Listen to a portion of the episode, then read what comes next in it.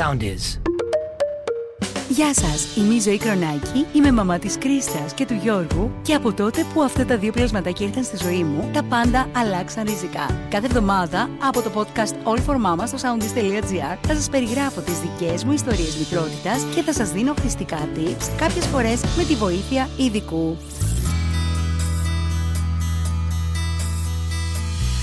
Σήμερα λοιπόν θα μιλήσουμε για αυτό το πρώτο διάστημα της λοχίας σε σχέση πάντα με τη διατροφή μας.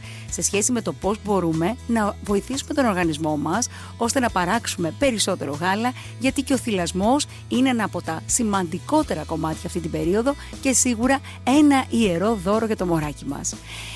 Προσωπικά, έτσι ενθυμούμενη εκείνη την περίοδο, θυμάμαι ότι η δική μου μέα μου έλεγε να τρώω όσο το δυνατόν περισσότερες σούπες, περισσότερα υγρά, αρκετό νερό. Η αλήθεια είναι ότι με εκείνη την κούραση δεν είχα καν όρεξη να φάω, γιατί ταλαιπωρήθηκα αρκετά. Είχα κάνει και κεσαρική. Θύλασα και για αρκετά μεγάλο χρονικό διάστημα. Αλλά μέχρι να εγκατασταθεί κανονικά η γαλουχία στη δική μου περίπτωση, πέρασε αρκετός καιρός. Το πρώτο τρίμηνο ήταν πολύ δύσκολο. Προσπαθούσα όμως ε, έτσι να τηρώ όλα όσα μου λέγανε ως συμβουλές και θυμάμαι χαρακτηριστικά ότι τότε είχα πάρει και μαγιά μπύρας για να μπορέσω να, να αυξήσω την παραγωγή γάλακτος, η οποία με βοήθησε. Υπάρχουν πολλά tips και μυστικά και είμαι πολύ χαρούμενη που σήμερα έχω στην παρέα μου την αγαπημένη μου φίλη βιολόγο που εξειδικεύεται σε θέματα διατροφής, η Ειρήνη Πασχαλέρη.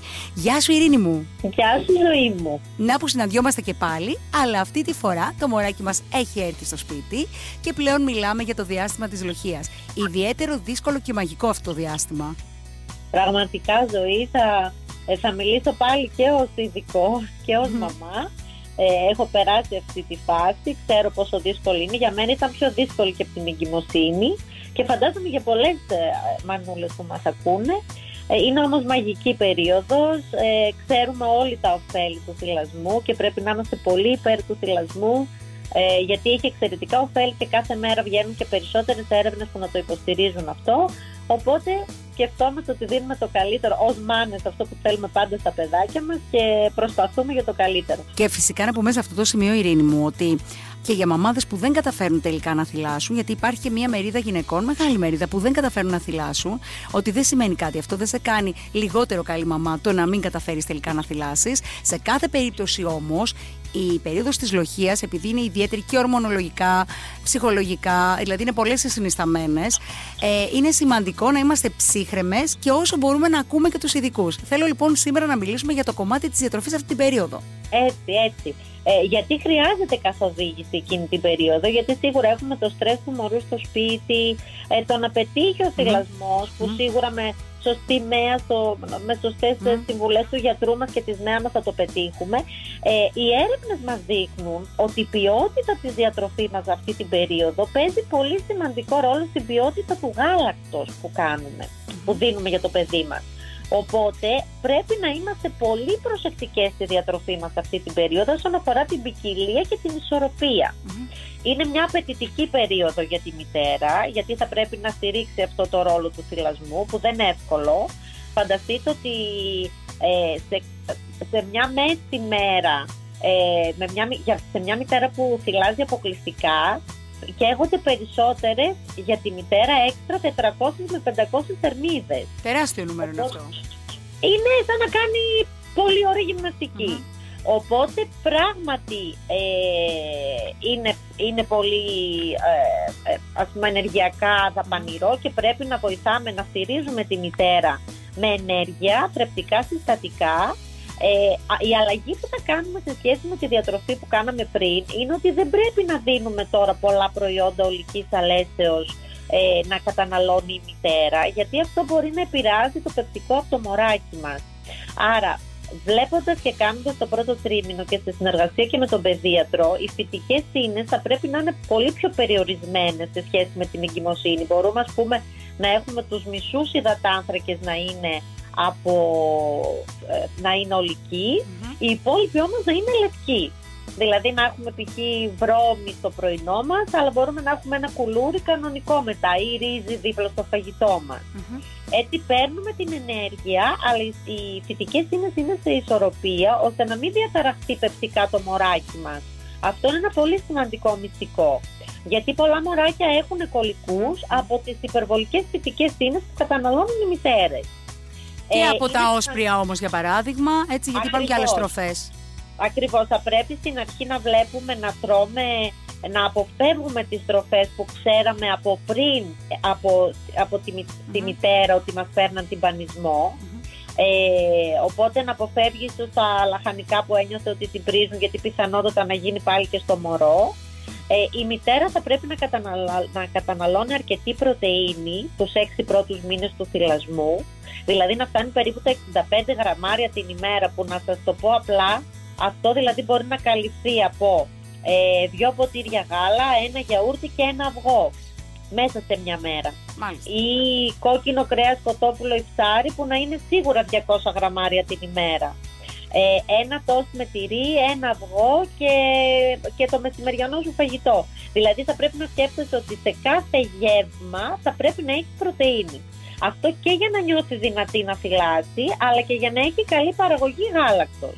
Τι άλλο μπορεί να ε, ενισχύσει την παραγωγή γάλακτος, Ειρήνη; Λοιπόν, τα ω3 λιπαρά ε, ενισχύει την παραγωγή, αλλά όχι μόνο την παραγωγή και την ποιότητα του γάλακτος που είναι σημαντικό. Πολύ. Οπότε καλό η μητέρα να καταναλώνει ε, λιπαρά ψάρια ε, όπως ε, γάβρο, σαρδέλα, δεν ανάγκη να είναι μόνο τα μεγάλα όπως τόνος και σολομός, μπορεί να είναι ε, σαρδέλα και γάβρος και τσιπούρα, ε, οπωσδήποτε ελαιόλαδο και ξηρούς καρπούς ε, είναι καλό να τους καταναλώνουμε που μπορεί ε, για το πρώτο διάστημα να τους έχει και σε blender τους ξηρούς καρπούς ώστε να είναι πολύ πιο εύπεπτοι ή να χρησιμοποιεί βούτυρα ξηρών καρπών όπως είναι ας πούμε το βούτυρο αμυγδάλου, το βούτυρο του φουντουκιού. Τώρα επειδή αναφέρεσαι όμως τους ξηρούς καρπούς και επειδή ξέρω ότι υπάρχει και πιθανότητα ένα παιδί να εμφανίσει π.χ. κάποια αλλεργία αυτό μπορεί να ενισχύσει ε, η διατροφή μας ενώ ε, που έχει πλούσιους ξηρούς καρπούς μπορεί να ενισχύσει κάποια αλλεργία στον οργανισμό ενός παιδιού; Κοίταξε,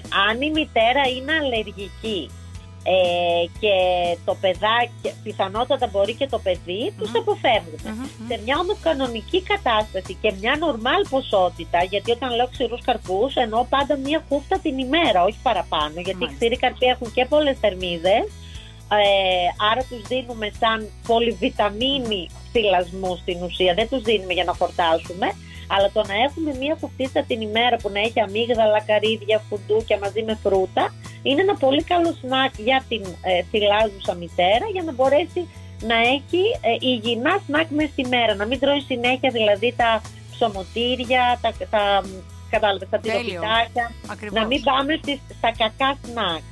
Θα πρέπει να έχουμε πολλά φρούτα στην εγκυμοσύνη γιατί στην εγκυμοσύνη μας πιάνει και πάρα πολύ τάση για γλυκό.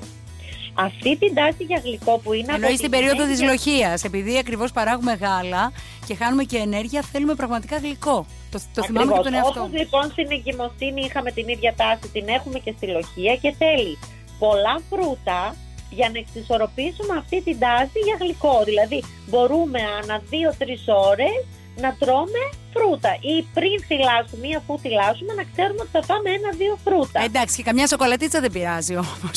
Φυσικά και σοκολατίτσα θα φάμε, εννοείται.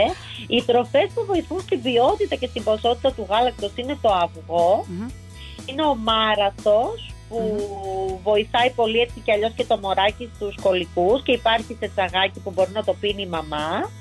Είναι η βρώμη την οποία βρώμη μπορεί να την έχεις στο πρωινό της, να τη βάζεις μέσα στα μπιφτέκια, να τη χρησιμοποιείς σε κεκάκια. Γενικά η βρώμη είναι ε, πολύ καλή τροφή για την γυναίκα που θυλάζει. Όλα τα πράσινα λαχανικά και ειδικά το σπανάκι είναι τα μούρα, ε, όλα τα μπέρις δηλαδή ε, αυτού του τύπου όταν τα βρίσκουμε.